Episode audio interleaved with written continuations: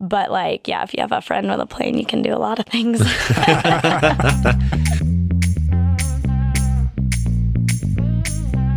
Welcome to Stand Up Pedal Action. Welcome, everyone, to Stand Up Pedal Action.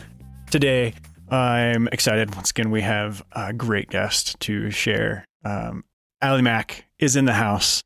Well, thank you. Thank you for joining us, first of all. Thank you. This is awesome here. Yes. Yeah. Yeah, Josh. So the thing is, for stand up pedal action, it sounds like today there's not going to be a lot of pedaling. Maybe a little.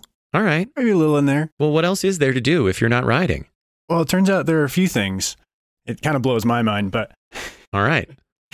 uh, Allie has done some pretty incredible things here in Colorado Springs and abroad, and has kind of rocked the trail running world, uh, which is really really fun. Um, so, quick quick recap of some of your accolades here. Let's see. I'm probably gonna miss a few, but uh, you you did run cross country at Divi- Division One at Boulder. Yep, I see you. Mm-hmm. And And it sounds like you did okay with that, with a fifth place. Oh yes, fifth place at uh, 2009 NCAA Division One. Yes, as a freshman um, at the Nationals. And I, I believe things diverged a little bit from there, but somewhere along the way you picked up trail running, and we'll get into this. But uh, you obtained the the FKT on the Manitou Incline at one point, uh, which I believe you still technically hold. Yes, um, yeah, on Wikipedia it's still there, and that was kind of the days before Strava. Um, so it's it's kind of like uh, just a trusting thing, but I do have it on Strava now. It's not as fast as my 2010 time, but um, yes. Okay, this time is blowing my mind. Do you want to just tell everybody what this is so they can all be as nauseated as I was at my own when I heard this? yeah, it's 2007. How is that humanly possible? You know, sometimes I wonder because like there's years since then I'm like stuck in the 22s or 23s. I did get um 21 29 this year, so I'm like Ooh. feeling good. I'm like maybe there is a possibility to get back down in the 20s or break 20 would be a dream. However, that summer I was training on it 3 times a week and um I just don't know if I have the mental capacity for that anymore. Uh, There's other things I really like to do, but um, that year, that summer, I was very, very driven, and uh, I would do types of work, like kind of workouts, like up, down, up, down, like so many minutes and stuff, and then once a week I'd go full out. And by the end of the summer, yeah, I hit 2007. That's that is is just mind altering to me because I never I never did it that much, so I have to admit I was never training that hard on the incline. But cracking 30 was going to be like that was going to be my jam if I could get there. I got to like 30 and a bit. oh, nice. Which- You know, that's better than a lot of people, Oh, but yeah. that's still miles away from 20 minutes. Yeah, there there's uh and it's the incline as you probably know is such an interesting phenomenon because you can like feel really good and then get there and then it feels hard and then there's some days it just you just fly and uh, you feel light and um your legs never cramp up so it's it's kind of a hit or miss. So Okay, so here's the question, and then we'll get back to the intro. But before we let this go, when I've had my best times on the incline, it has felt like there is literally no other activity I could imagine that would provide that kind of high, like that kind of feeling of just that raw rush of what you had just done when you got to the top. Is that the same for you at that when you were hitting those times? Was it just like transformational, or were you just like, meh, another day on the incline, hitting times no one will ever dream of. I'm fine. I guess I'll go have some coffee. um, you know, I, it seems like it was a long time ago. I think I was again so driven that I really didn't get. Um, I was just, I just kept going at it, and so I wasn't like super euphoric. Mhm. But I will say this last time I was just like a few weeks ago that I got the 21 29 and I hadn't been in the 21s for a long time and I'll say the rest of the day I felt pretty good about m- life. like so so yes, it goes both ways. But um yeah, it just it, when you do it time after time, you kind of loses the effect, but when you hit a good time after several several several months or years, yeah, it's euphoric. All right. For those of you listening who who may not know what we're talking about, the Manitou Incline here in Colorado Springs is very special. It's uh, an old cog railway line that goes up about 2,000 feet in right about one mile, and it it's it's shocking. It's it's steps. It's old railroad ties and some new railroad ties. They've done a lot of revamping on it. Yeah, it's so put a few popular. Yeah. But it's uh it's one of the best workouts you can get on two feet anywhere. Yeah, I mean, it is. It's definitely not medically advisable for some humans, if we're honest. Like it is. It is a brutal and unrelenting. Just walk straight up a hill. So It really is, but you meet so many people for all types of people. I've met um, smokers, I've met people who don't exercise much at all, and then two professional athletes. So it's a fun place. But what's really neat too is you can just walk it and still get your heart rate up sky high. Mhm. Oh yeah, I think you can. You can't walk it without getting your heart Yes, rate sky high. If we're honest, yeah. What I think is hilarious is there's no activity that I've known in my 20 plus years in Colorado, well, almost 20 years in Colorado, where you will get passed by grandmas more often. Full stop. that is true. Yeah. Like the number of old ladies who have smoked me on there, even back when I was in my late 20s and thought I was big stuff, which, you know, we've established that you're doing it literally 10 minutes faster than me. So I was not that good.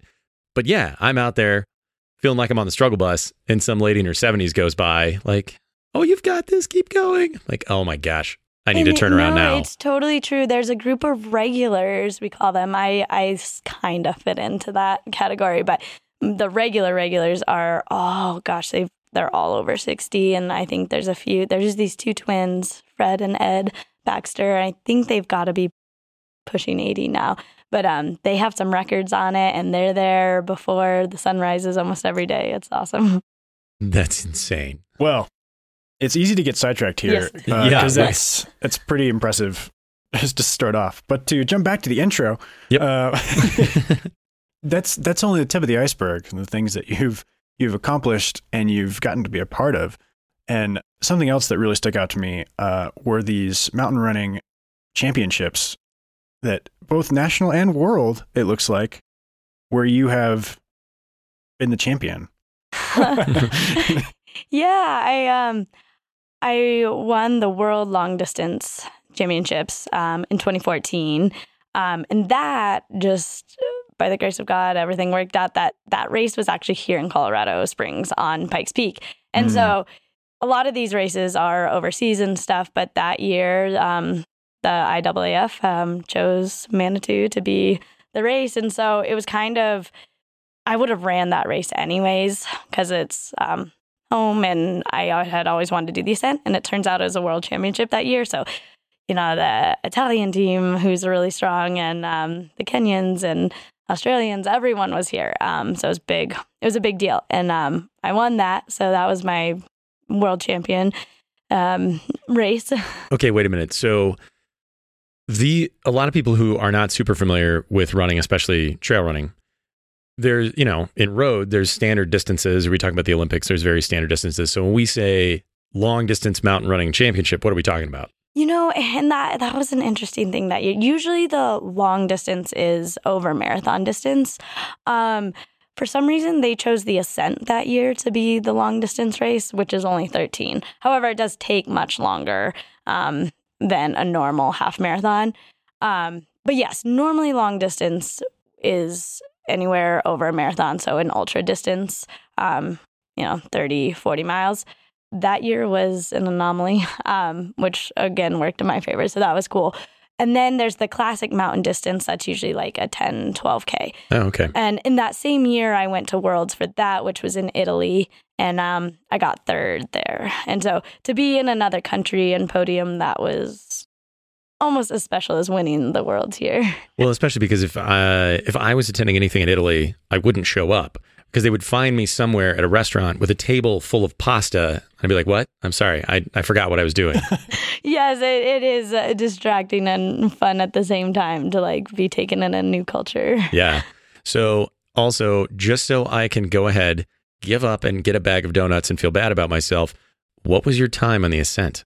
That year it was 233. Oh my gosh. Wow. It's- Unreal. yeah, Thank that's you. a half marathon with what is it, eight thousand feet and Yes. change. Mhm. I think I've- it's six to fourteen. Yeah. Uh huh. It's pretty cool. I've done it a few times, far slower than that. Yeah. What is But- your time, Josh? Do you know? I I think it was an hour or more, three three thirty ish. Yep. There we go. I Which feel like I was moving very, pretty very good. Yes. yeah. Uh, until the last two miles, like fifteen minute pace until those last two miles. Then it's like 25, 35. Yes. Once you get above tree line, like you feel like things open up, but then the altitude's like hitting you at the same time. Mhm. And the weather, I've done it multiple times now because I've done the marathon a couple times. So I think total I've raced up um, five times. And, uh, or I don't know, I'll have to figure out. Um, but uh, last year in the ascent, the weather was extreme. It started like snowing and extremely windy. And yeah, above tree line was was rough. Oh, There's no more protection. no. Wow. Well, we still haven't finished the intro Yeah. here. So, so 2014 was clearly a good year for it you. was yes. Podiums, national championships, everything. Josh, take us a little further through this. Well, I also wanted to touch on the fact that uh, you've won the U.S. Trail Championship in Moab twice. Yeah, um, and that's been really special because that's marathon distance. It's the U.S. Trail Marathon Championships, and I always said I would never do a marathon, or I thought I couldn't. Um, just I, I I went through a lot of injuries, and a marathon just seemed so long. I was kind of like half marathon and below, and um, then COVID happened in 2020, obviously, and so many things got canceled. But the few things the few so like really most races got canceled but there were a few that were able to be put on and they all they were all the long distance ones which i don't know why that was a phenomenon but um yeah pikes peak marathon and uh moab marathon happened and again i normally wouldn't have done them but there were no other races and i was Mhm. healthy i was like well i guess i'm gonna try a marathon and um Guess the- I'll go win a marathon. Yeah. and um, two of the most memorable experiences. Um, and then I did Moab again this year and won. And there's something about I'm I'm realizing some of my best races are in places I dearly dearly love, and obviously home Colorado Springs and Moab. I just have this like love affection with, and uh, I feel so good. And um, yeah, it, it's still a long race, and I'm still pretty pretty dead at the end. Uh, those last three miles are always hard, but um, I just I feel good, and yeah. So I did a I did my marathon there, and I won. Uh, Is we're gonna have to talk about this Moab. Yeah, we're gonna get back to that. because Yeah. we share that. hmm yes. Oh, I have a great story from this year, but Oh boy! All right, Okay. foreshadowing everybody. Stick around to the end because I think this Uh. one's coming back. All right, so that's not all that we have either. I, I would say, I, I mean, we could go on for a while with this, but the the one that sticks out to me the most is how you repeatedly destroyed me in high school. Every time we had weights class or sports conditioning class together, there would be a one mile warm up at the beginning, and it was a quote unquote warm up because there was always an air of competition when the two of us were out there together. and I would try to hold on to you as long as I could, and then you would just trounce me every time. I think there was one day that you were sick and you were just taking it easy and you kind of let me win, but there was only once. once. oh, you have a good memory. But it was always fun. yes, and you know that class was just really um not to be dramatic, but like I don't want to say life changing, but like life guiding. Um, Mm. getting in like weightlifting really really was awesome at eh, for in high school for me and i think it really like got me into more fitness more than just running and really seeing the whole picture of fitness and um oh yeah i just i loved it and then the whole mile thing really made me competitive and you know we had the warm up but then like twice or once a semester or something we had to do the time mile Oh, yeah. Oh my gosh. And I still, that would stress me out. I remember, like, especially if we had weights in the afternoon, like, just the whole day, like, you know, butterflies in my stomach and couldn't eat. Like, I mean, I would eat, but like, I just Mhm. like feel so nervous. And it would stress me out more than races do today. But I think that was so good because it prepared me for so much and just to like, yeah, be ready for big Oh, stuff. Those were fun times. I, I, I felt similarly anytime there was a record to go for because there were quite a few. Oh yeah, and then and then all the maxes at the end of the semester. hmm Yeah. Shout out to Coach Reisenhoover. Yes. Love to share this Wherever you may be. Uh, well, again, we could go on with that, but I'd love to, to jump in a little more and hear, you know, how how you got into all of this. And I know a bit of your backstory, but could you share just, you know, where you grew up and where this love developed? Yeah. Um, so I grew up mostly in Colorado Springs, Colorado here. Um, my dad was in the Air Force, so we moved around a little bit, but for like middle and high school, I was here. And um, I played lacrosse and ice hockey actually going into high school. And um, but I started to like because of weights class and stuff, I started to like fitness more and kind of picked up running with my dog. And then it was just um, through lacrosse, we also had to do a time mile and and in weights class. And I realized like I was kind of good at it. And like I, I loved the feeling of pushing yourself hard and also like doing well. And um and that feeling kind of like trumped the other sports of I still uh, lacrosse was still like life changing as well. Um, we end up winning state my senior year and loved having the team, but um, I- Okay, before we go further, I got to ask because I always want to know this with lacrosse. Were you there to run around like crazy, or were you there to hit people with sticks? yeah, I was a midfielder and I uh, I ran more. Oh, okay. yes, um, and girls isn't quite as uh, rough as the guys, but um, we had it a little It seems more. meaner though. I- well, yeah, because we don't have as much equipment, and some of those girls can be can you be just rough. have but- goggles instead of full helmets, right? Yes, yeah, exactly. so you got to look out, but um, that's it. Ta- I think it takes a little more skill to just like really finesse around people because they're coming at you. Did you ever lay anybody out? I did not. No. Oh, okay. Well, I think I got a, I got a few yellow cards, well, but um, I don't think it was that rough.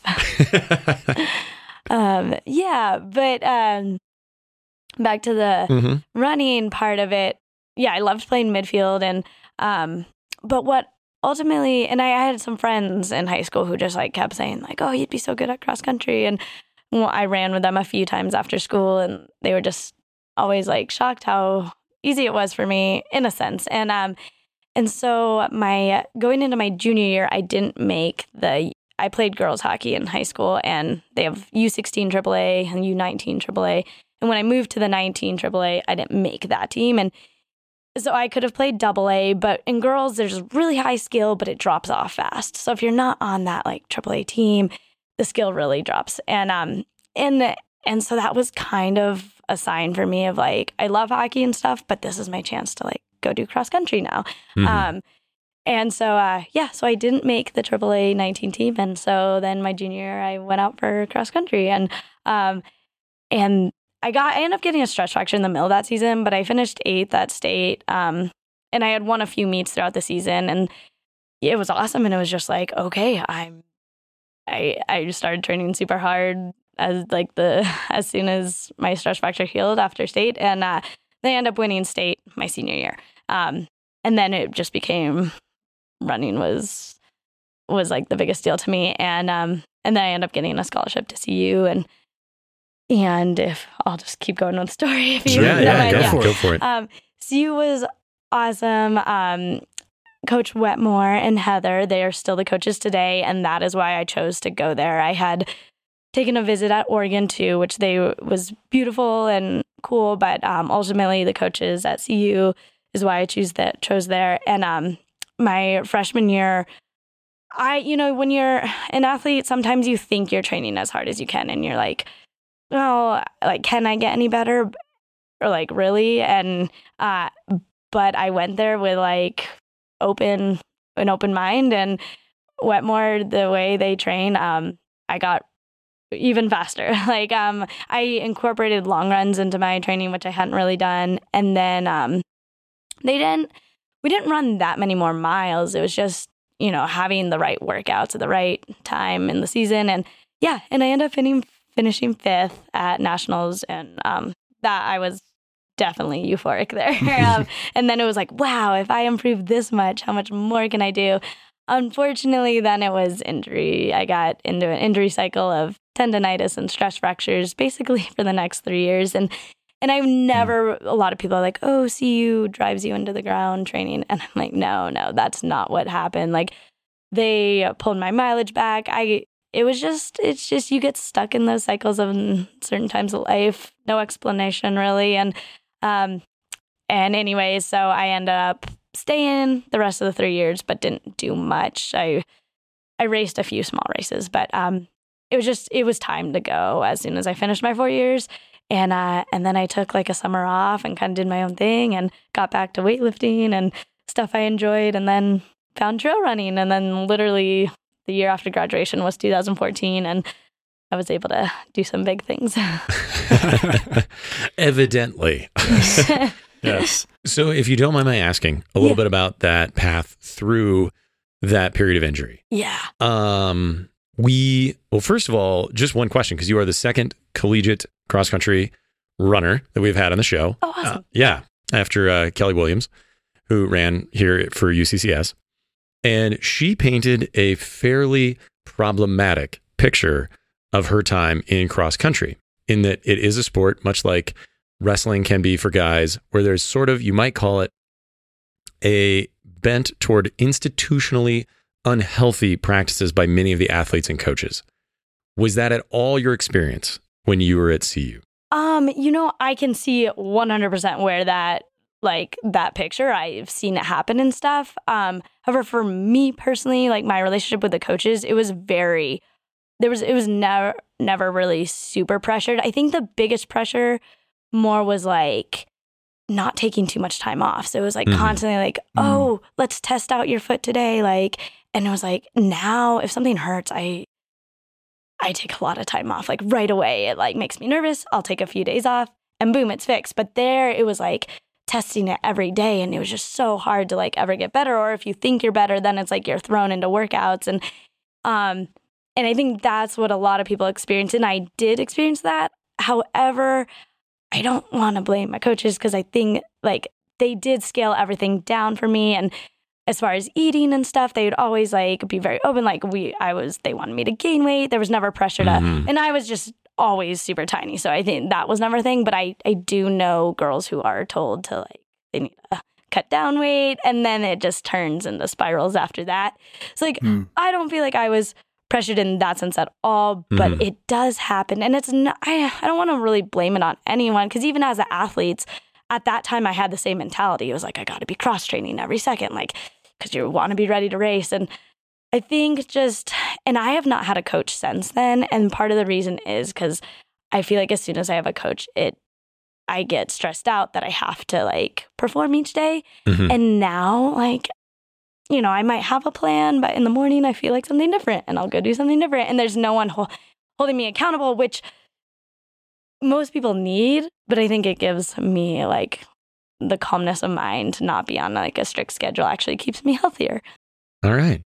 It seems pretty clear that you have a fairly intrinsic motivation to keep moving in life. It- it- I think it's been stronger at times, um, but it's a good balance now. And just having the CU background of my coaches, I still, I still use that same knowledge I learned then to carry me through now. So, um, yeah, Huh. So then you said you got kind of caught in this cycle of injury.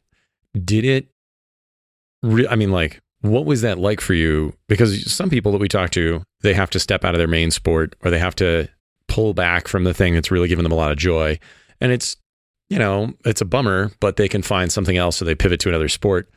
And then we've also heard stories where people are kind of destabilized because all of a sudden this thing that had become life is gone.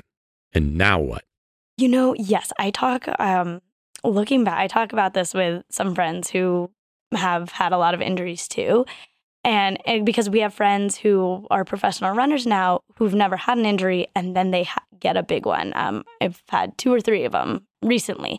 And it makes me just look back and be so thankful for having had so many injuries. Even in the moment, it was the worst thing ever. Like, my life could have gone on such a different path if I would have stayed healthy. Like, I mean, I think I, I think the Olympics could have been an option because there were girls I was running just as fast of, and they stayed healthy and they've been to the Olympics, and I totally got derailed from a lot of that. And um, but but I'm I'm thankful for the I, I would not be where I am if I had taken a different path. So definitely thankful for that, but also thankful that I know how to handle injuries because now I get hurt. It still is such a bummer and crushing and sad and all the emotions, but I know how to handle it. And these people Mhm. who have been healthy their whole life and then get a big injury, I would lose my mind, I think. But I've Mm. had so much experience that it's not a big deal. I know how to handle it. And so with these people, like,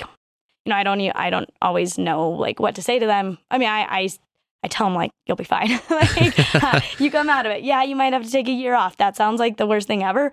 But I've taken years off, and then I've had years so much fun. And there's always, it, I feel like there's always a reason for an injury of like God's telling you to like do something else in life. And so many of my injuries have directed me on a path. Um, I'll just make this quick, but one, um, uh, I've had like three seasons of big injuries, and there was the one in college, and then after college, there was um, I had another bout that um, actually led me to move to Nashville. I had always wanted to move there for work and fun and all this stuff, but I took running too seriously that I was like, I don't want to leave the mountains.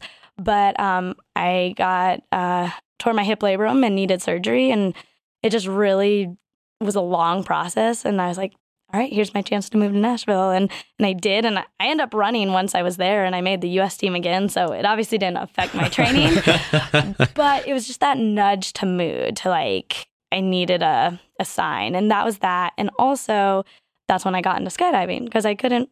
I running wasn't like I wasn't able to do it, and it I really didn't have the desire once I was healthy again. I just kind of lost it for a little while. I needed something even crazier, and um, on a trip to Moab, met some base jumpers, and after hanging out and talks and stuff, I became a skydiver. All right, and we're going to move on to this here in a second. yeah, But before we do, w- a couple one thing I wanted to ask. Yeah.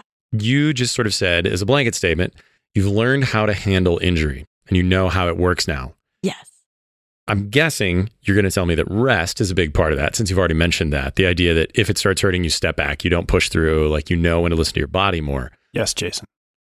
You wouldn't say go for like an entire year taping an ankle and t- popping pain pills like somebody in the studio might have to try to ignore and race on a messed up foot. Oops. But if if anybody was listening or came to you and asked like, "Okay, give me tangible what do I do?" kind of advice about how to handle injury. What would you say? Like You what have you learned? and the bummer is I I still got him. I was out for four months last winter. It was something I did not mean to do. like I I thought I was doing everything right, um, but I, I yes, and so I had um, major IT band problems, and immediately like it it happened within a weekend, and so it was like, oh shoot, this is really hurting. Like I, so I back off right away, and in hopes, and a lot of times it, things will go away. Just like if you back off right away, um, take a few days off. This unfortunately just kept was still there, and yeah, ended up lasting four months, and and you just kind of gotta like accept it. Like what I what I do, I accept it for a while, just do other things. I start doing the elliptical or do stuff in the gym that doesn't hurt it, and then after like a month or two is when I start really taking action. It's like go dry needle it, go. I don't like spending too much money and or like if it if it's just gonna heal on its own, then like it's not. But after two months, it's like all right, let's go in. Um, pretty much unless it's like you think it's a stress fracture. I don't really get images because those cost a lot, and Mhm. I'm pretty sure the body's gonna heal itself one way or another. Eventually, you might need surgery, but if it's you wait long enough that if um it's gonna heal itself. If you go into the doctor, they're just gonna say, "Oh, don't run." So you don't need to like go pay to be told that. So it's like finding other things that you can still get your fitness and just taking a break and then and then putting your energy towards your work or um your family or your dogs or whatever Yeah, you whatever you have. got. Just take that time to really like put energy where you can't when you're training hard. So that's that's kind of my advice and um and and then yeah, rest and uh and take initiative if you need to. Massage, I think it's great. Um each injury takes a little different um angle, but uh yeah, it's really a mind thing of just letting letting the whole body rest. Like not just that, but let your mind rest too. Yeah. You're not going to die uh, by not working out for a few months at the moment. Like, that's what I've though learned. it it's not like gonna it. kill. Yes. Yeah. All right. So things that you might die doing though include jumping out of perfectly good airplanes. That is Uh, I true, love I love this. Yeah. All right. Injury leads you to jump out of airplanes. Yep. Let's let's talk about. It. And that sounds It's kind of time to dive psychotic in. in. itself. Ba-dum-bum. And m- maybe it is. I don't know. But um, yeah, uh, I, my running joke still, knock on wood, is that I've I've gotten injured more times running than skydiving. Still, um, actually, I really have not. I've had a few hard landings and maybe my Achilles hurts for a few days or something, but um, I've I've played it pretty safe in skydiving, and that's the thing with skydiving. It is it is pretty darn safe if you do it right. If you're pushing limits, if you're swooping, if you're being not smart in the sky, like things can happen and kill you. But also, if you're smart about it, you have a reserve.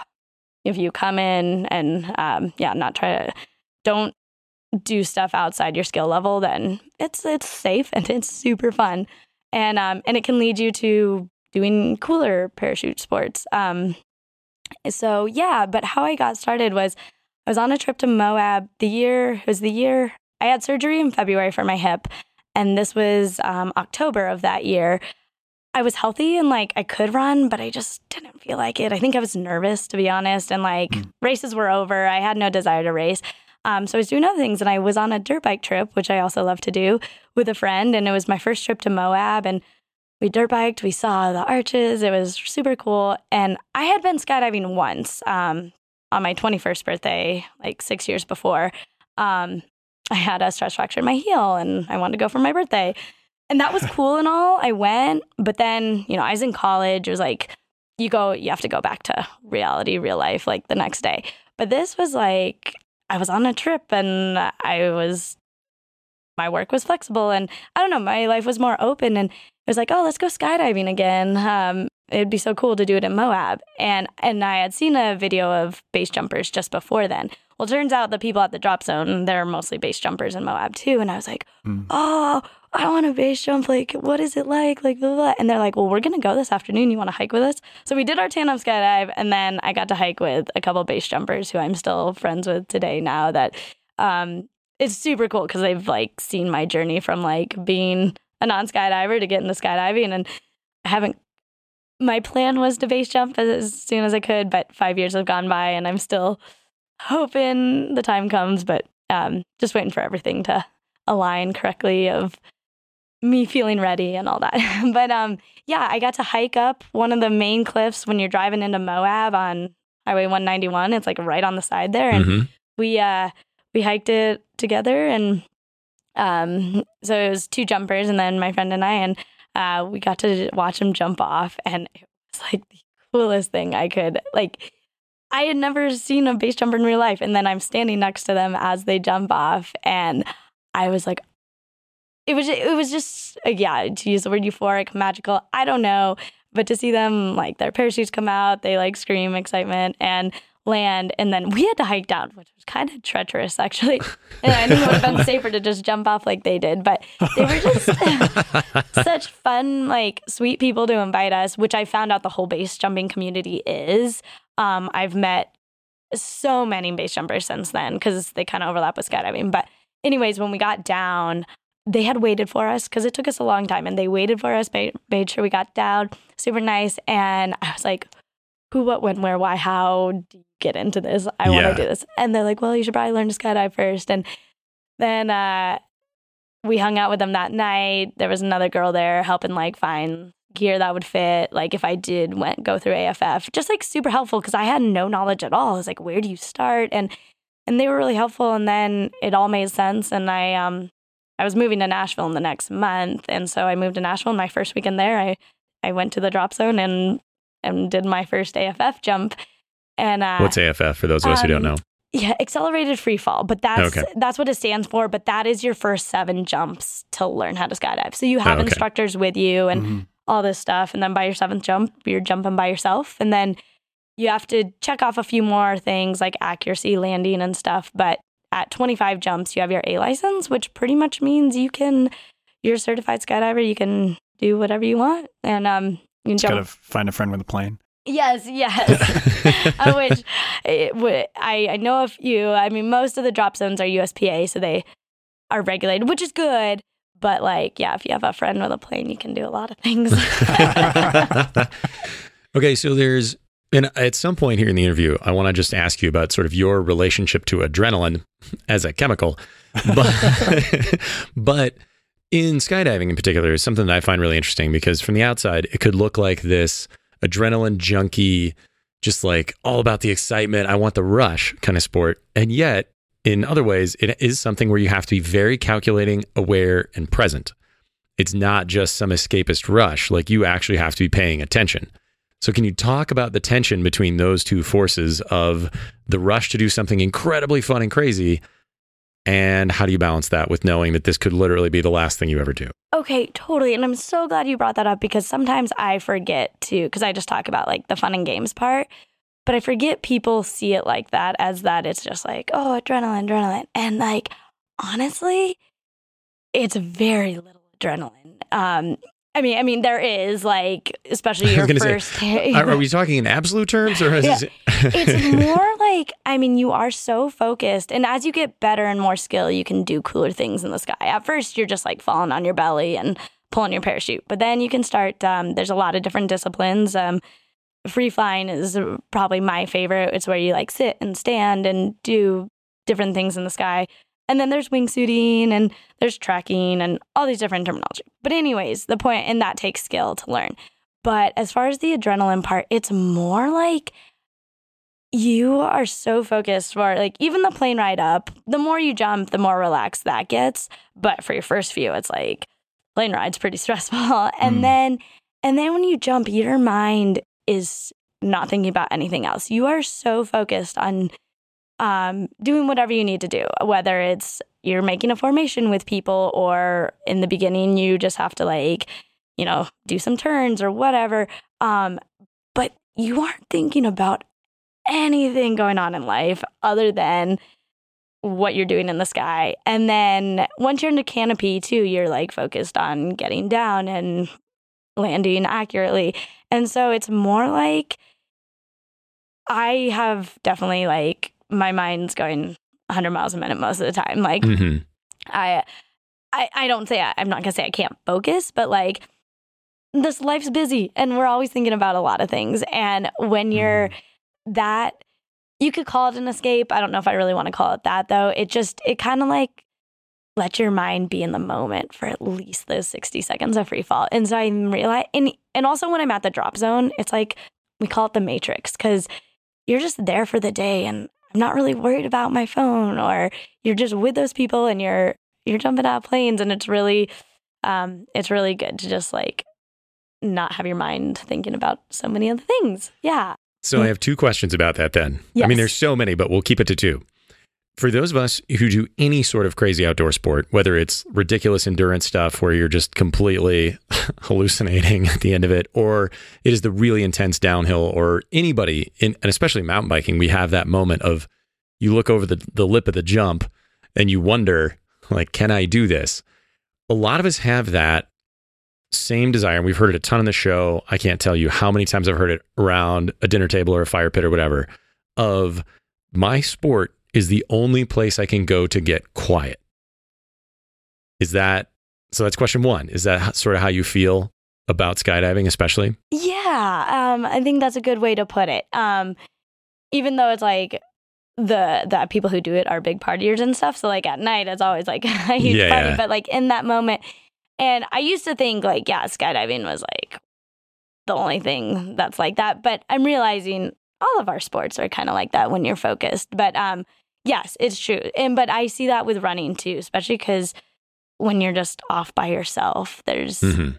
and there's no one bothering you. and like everything else is kind of on hold. Like you know, the your messages can wait and all that. So um, yeah. I would say I think there's other things that sometimes do it for me, like even like cooking, your mind's kind of focused and stuff, but nothing quite like running and skydiving for me. Yes. Okay. So here, and this is what tees up the second question.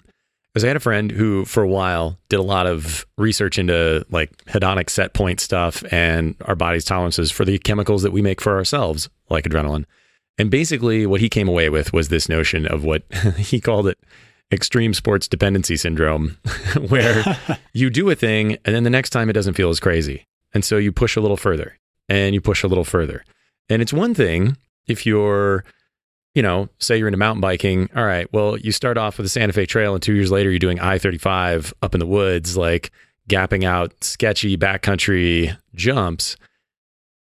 That's a good way to get yourself messed up. Does that concern you at all, or does that apply in skydiving? Um, it does not concern me. Okay. And but I mean, for me personally, Yeah. But I think what you're explaining is exactly what gets people killed in the sport. Is they um they keep going further. They want to be, they want yeah, they probably want more of that feeling, but also they keep taking it to the notch to um be cooler or be better. um. Swooping is one, but also then you get into base jumping, and then you get into proximity flying, and um, and then you start going for like the Which, most again, extreme stuff. for those who don't know, is I'm getting it right. If I say proximity flying is literally how close can I get to the thing that will kill me if I touch it? I a lot of it, yes. I mean, Okay. I, I Yeah. don't know if that's Not to be com- un, not to be unfair, but yes, and getting like the coolest videos, like Mhm. well, like let's hit this balloon along the edge of this rock and stuff. Um, and it it is it's I'm one for film too, so like doing crazy stuff for film, like that pushes me to do more. And yeah, Um, I'm not a base jumper yet, and I, I, it's I sure hope to be one day. But um, Mhm. but I've I've found like I'm not, that I'm not chasing anything too extreme like that. Like I'm Yeah. I'm still happy with skydiving. Um, but yes, I think that what you're explaining to do more, and it does get people hurt and killed.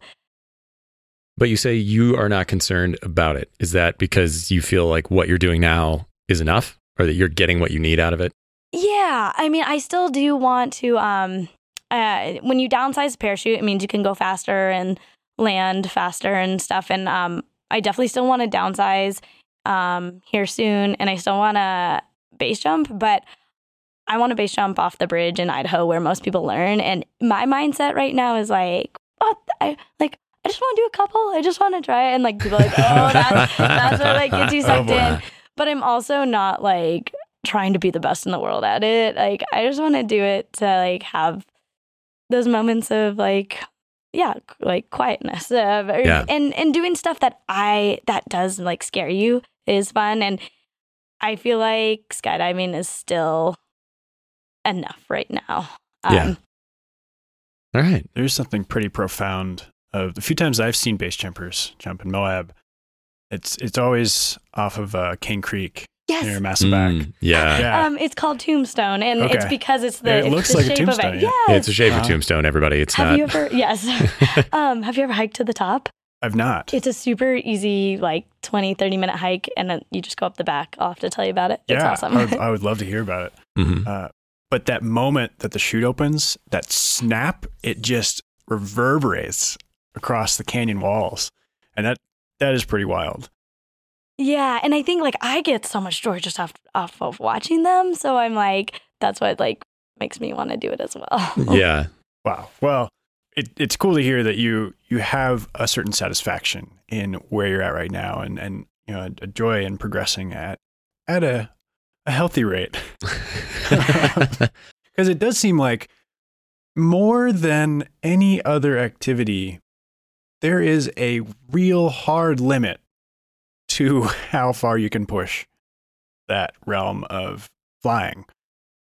It's the ground or the Yeah. wall. or, totally. And I could go on about it like um like I there's sometimes I'm like, I wish I could be like the best skydiver and stuff. But then then I realize there's so many other things I want to do too. So I'm like, Mhm. ah, you know, it's the jack of many or jack of all trades but master of none. And like mm. I, I don't want to get sucked into that but at this point i'm okay not like i have running which i like feel like i can or i do win at some stuff. So like this other stuff i'm like uh, you just you can't get good at everything. There's just not enough time. I mean you can get good at everything. You just can't be the best at everything. And maybe you can like um, I, I, I, don't, I, don't want don't want to say never but um yeah i think that's what's held me back of like the time that it will take and the money too to be good at stuff like the equipment you need and stuff. So, yeah. so i think that kind of holds me back that i'm like i'm okay just doing it for fun. Like if i get if i get good and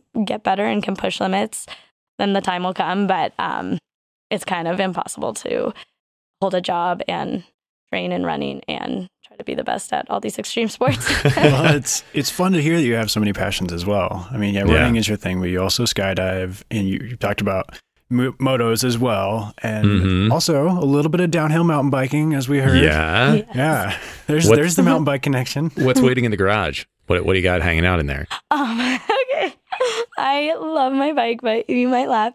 It's a um, specialized big hit Grom. Um, um, I would love to send you a picture sometime. It's, I mean, it's like it ha- it's full suspension. It has everything, but it is a youth bike. I got it when I was 14, and it's still. I've gotten new tires. Um, I have Maxxis tires on them, and I've gotten a new disc brake since then. But um, other than that, it's fits me pretty darn good. All right. And where are we going to find you when you're out riding? Are you Cheyenne Canyon here in the Springs, or what's your jam? You know what? So my family has a little place in Keystone, and I keep it up there because my jam is. I like to take the lift. Oh, up. lift serve. yeah. yeah. Um, and and we talked about this a, a little bit before, but um, as much as I love fitness, like I love saving my energy for running, and so that's what's cool about skydiving too. It really doesn't take much out of you um, physically. So you have a lot of amazing passions already, but it's exciting to hear a little bit about what you do for work too. And some of that is uh, in videography of the things you already enjoy doing. Is that right?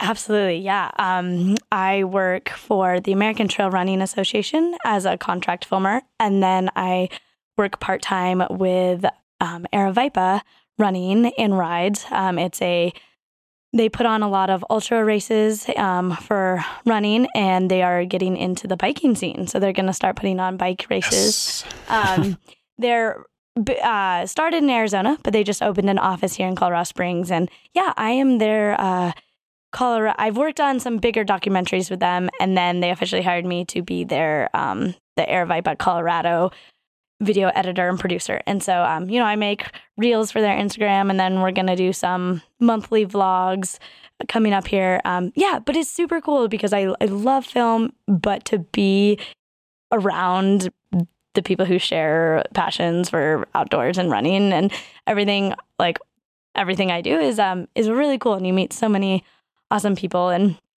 and I also film in skydiving as well.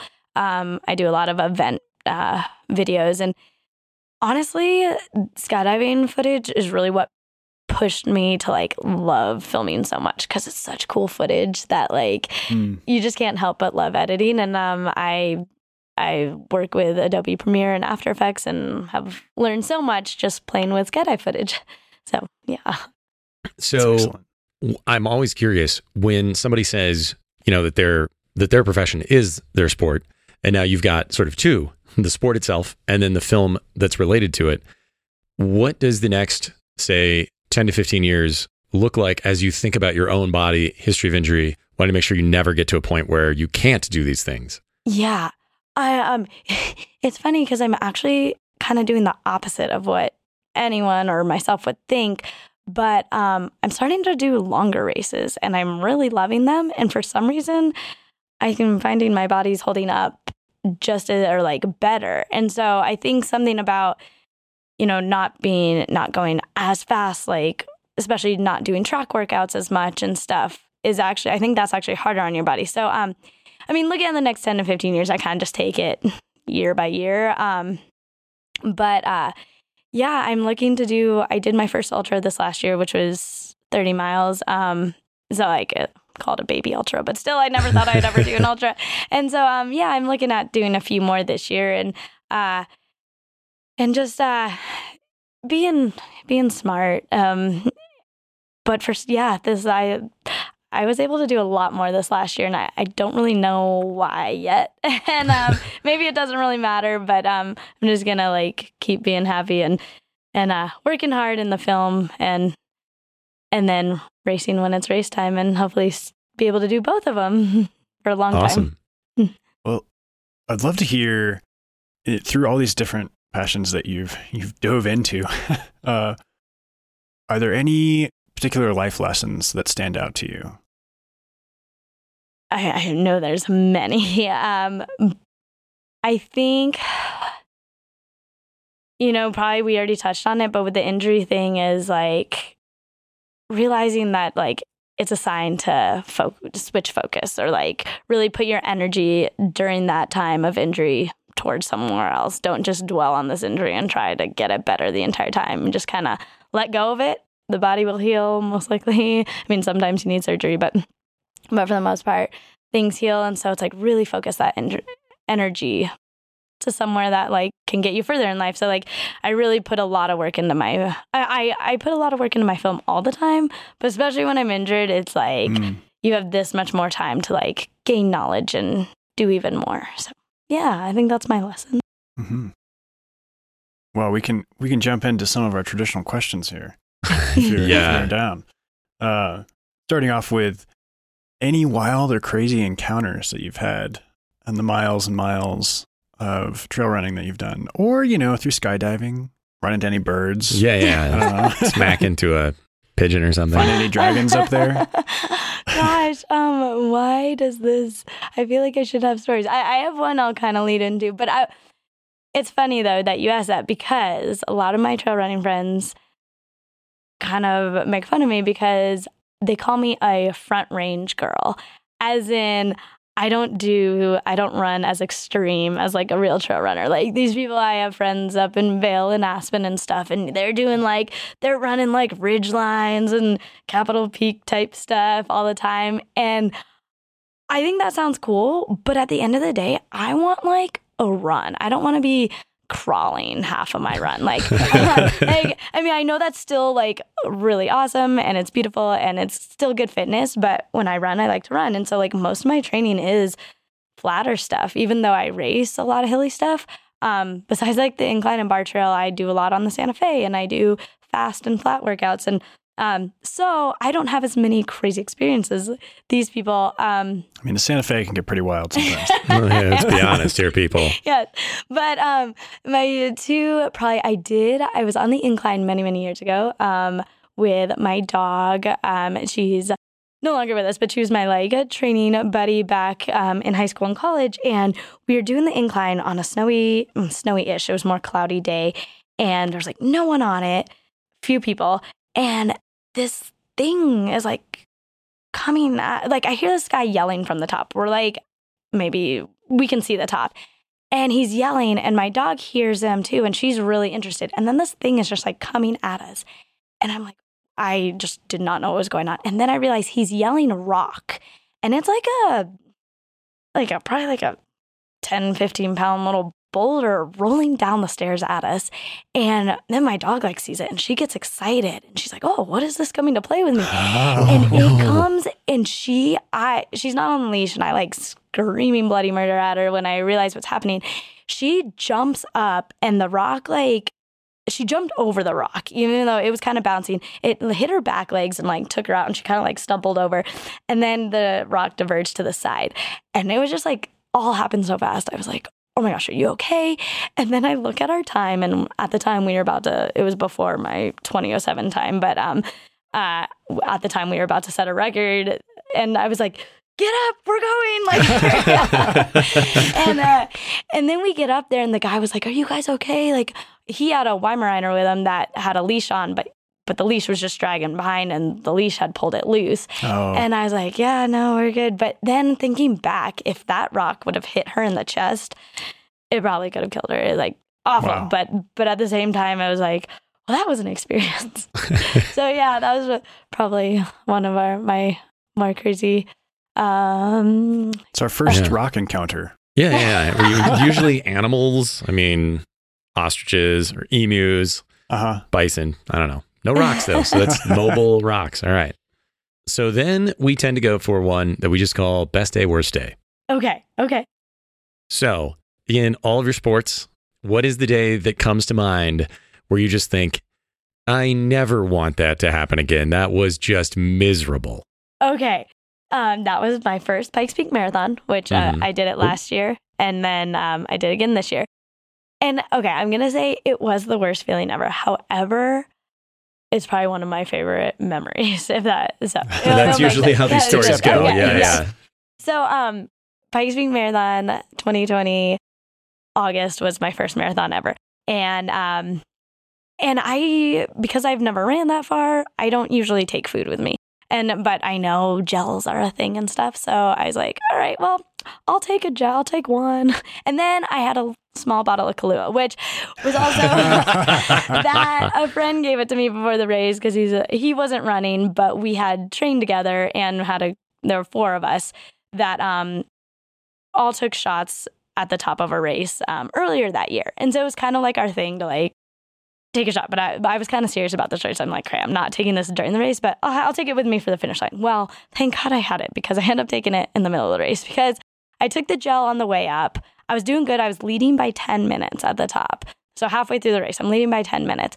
Well, then I, I'm not as good of a downhill. I didn't think I was. I think I'm better now. But I was like, okay, I have to hammer downhill because they're going to be catching me. And so I start off just like sprinting right away down Pikes Peak.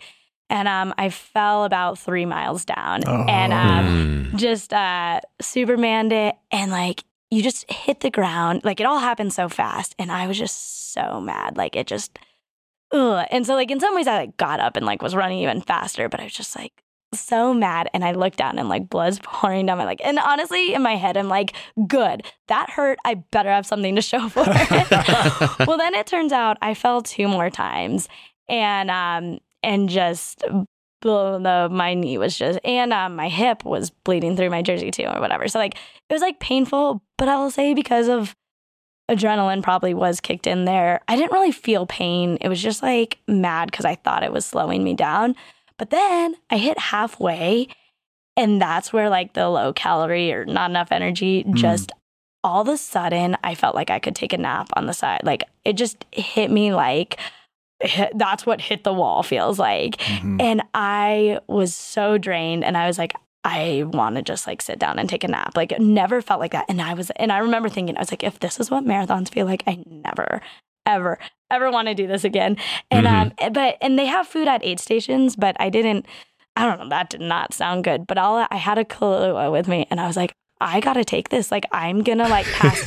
like I think I may have passed out, and so I drank it, and oh, it has never tasted so sweet. And I was like, this is delicious. Um, and I like to say it saved my life that day. But in the meantime, I had to walk several miles, and um, the a girl caught me, and then another girl caught me. So I end up, but I end up holding on for third. I was able to like run the last two miles, but blood covered and feeling like I was gonna pass out. And again, though, I will still say, rather than winning that race, I I rather have this memory and experience because it taught me so much. It was so much fun, like type two fun. Like in the Yeah. moment, it was Oh, yeah. awful, but Mhm. it, it's the best story to me of like having gone through that. And so, so then two months later, I ran the Moab Marathon and um, was much more prepared. I took I took gels like every forty minutes, and uh, I was able to hold like stay perfect for that one and win. So learned a lot. yeah. Now, earlier on, you said there's some pretty good, pretty happy memories from Moab. Oh yes. perfect. The perfect time to circle back to that. Yes. Um, obviously, that went really well. Well, that year, 2020, um, I won that one. And I felt great right at the beginning because I had actually dirt biked um, and ran with a couple friends, but I had dirt biked the first four miles of the course, which come to find out is Pritchett Canyon, which is the hardest trail in Moab. I was told after the fact, which we could have said that, but I like, I, it was just very, very difficult. But I wasn't going to be like, oh, that trail was hard. I just figured this was most of Moab's trails. But um, no, it's very, very hard on a dirt bike. Um, easier to run, way easier to run. But there are like it's steps ups and steps downs. But having dirt biked it, I just at the beginning of the race, I just I felt like I knew everything that was coming and I Mm. knew where my foot was gonna go. But um, this year was is one that like trumped that. Um, uh, it was the day before the race. Normally, I have like a group of friends I go out with, but this year, just everyone was kind of in a different life spot. So I, I knew a lot of people that were going to be there, but I drove out by myself. I stayed by myself the first night, and I just felt kind of shy. It was weird. I was like, oh, like I'm just gonna like hang out by myself. But um, but there's a park in Moab where all the base jumpers go to pack their rigs, and I I know a lot of them. I don't know them like super well, but I've like met so many of them in passing or whatever. And so I just like pulled up there. I was actually I had to pack my skydiving rig, and so I was like, I'll just do it on the grass. And then right away, I get out of the car and people like, Allie, Allie, and like again, people I've met maybe once or twice, and it just like was like. These are my people, and like, and and that's another reason I want base jump is just the people are so cool. And so um, so then I end up hanging out there the rest of the afternoon, and they invite. They're like, "Well, we're gonna go jump this. Come with us." And then I was like, "Guys, there's a couple spots. I'm, I'm running the marathon tomorrow, and uh, there's a couple spots that you guys jump off of that go right by the course." And they're like, "Well." Let's time it. Like, what time? Like, and the race started pretty early, but I was like, well, at halfway, there's an exit point, and um, so they're like, we'll calculate your time, and we'll be there, and when we see you, we'll jump off. Oh, And- I'm I trust people, but at the same time, it was gonna be like early in the morning, and I just you never know if You're people like, are gonna "Yeah, follow right." through. Yeah, Yeah. yeah, yeah, yeah. Even though they were like pretty enthusiastic about it, but um, but so we talked about that. Then we went and jumped that. They jumped that night, and I watched them and stuff. And then um, and then I kind of texted them later, and I was like, okay, I'm pretty sure it's like at 13 miles. I think I'll be there this time if if I run as well as I did last year. Blah blah blah. Um, anyways, start the race, and uh, halfway through, you come, you go into the canyon, and then come out, and then take this turn, and this it's called Echo. It's along Kane Creek, and um, it's one of their spots. I make that curve, and I hear this gaga gaga. And then I just look up, and it took me a minute, and then I see like six of them standing up there, and and they know Oh. what they they knew what color I was gonna wear, and I'm like kind of recognizable. But um, d- I yelled "caca" loud, back so loud, and at that point I was about five minutes ahead already, which was super cool. And then they jumped, and it was just so so so special. Like you, like to like be in the middle of a race, like pushing really hard, and then see your favorite thing in the world, a base jumper, and um and uh and just to think that they like all got up at like 6 a.m. to hike this and jump and and then I felt bad because I'm like, well, I'm not gonna stop. Like I gotta, I'm gonna keep running, and I, they totally understood. But I just kept yelling to them. I was like, I love you guys. This is awesome. And um, and then so like they kept jumping, and I'm like turning down the canyon, but I just kept looking back, and you can hear them, like you Mhm, said, it mhm. echoes. Um, and then I end up winning the race, and then uh, I I message them as soon as I can, and I was like, who all was there? Like I, I could recognize a couple of their parachutes, but I was like, let me know because I like wanted to message all them and say thank you, best race ever. And uh and then they a lot of them wrote back and were like, it was super fun for us too. Like we just kept waiting for you and and the fact that they had so much fun too, like meant a lot to me. I'm like, okay, cool. Like as a, like yeah, that was really special. Wow. That's like the ultimate cheer squad. yeah, no Right, joke. Yes. Um, Do your, and- do your people come out and like hold the beer and cheer for you with a megaphone when you go by? Yeah, well, mine jump off cliffs, so I'm good.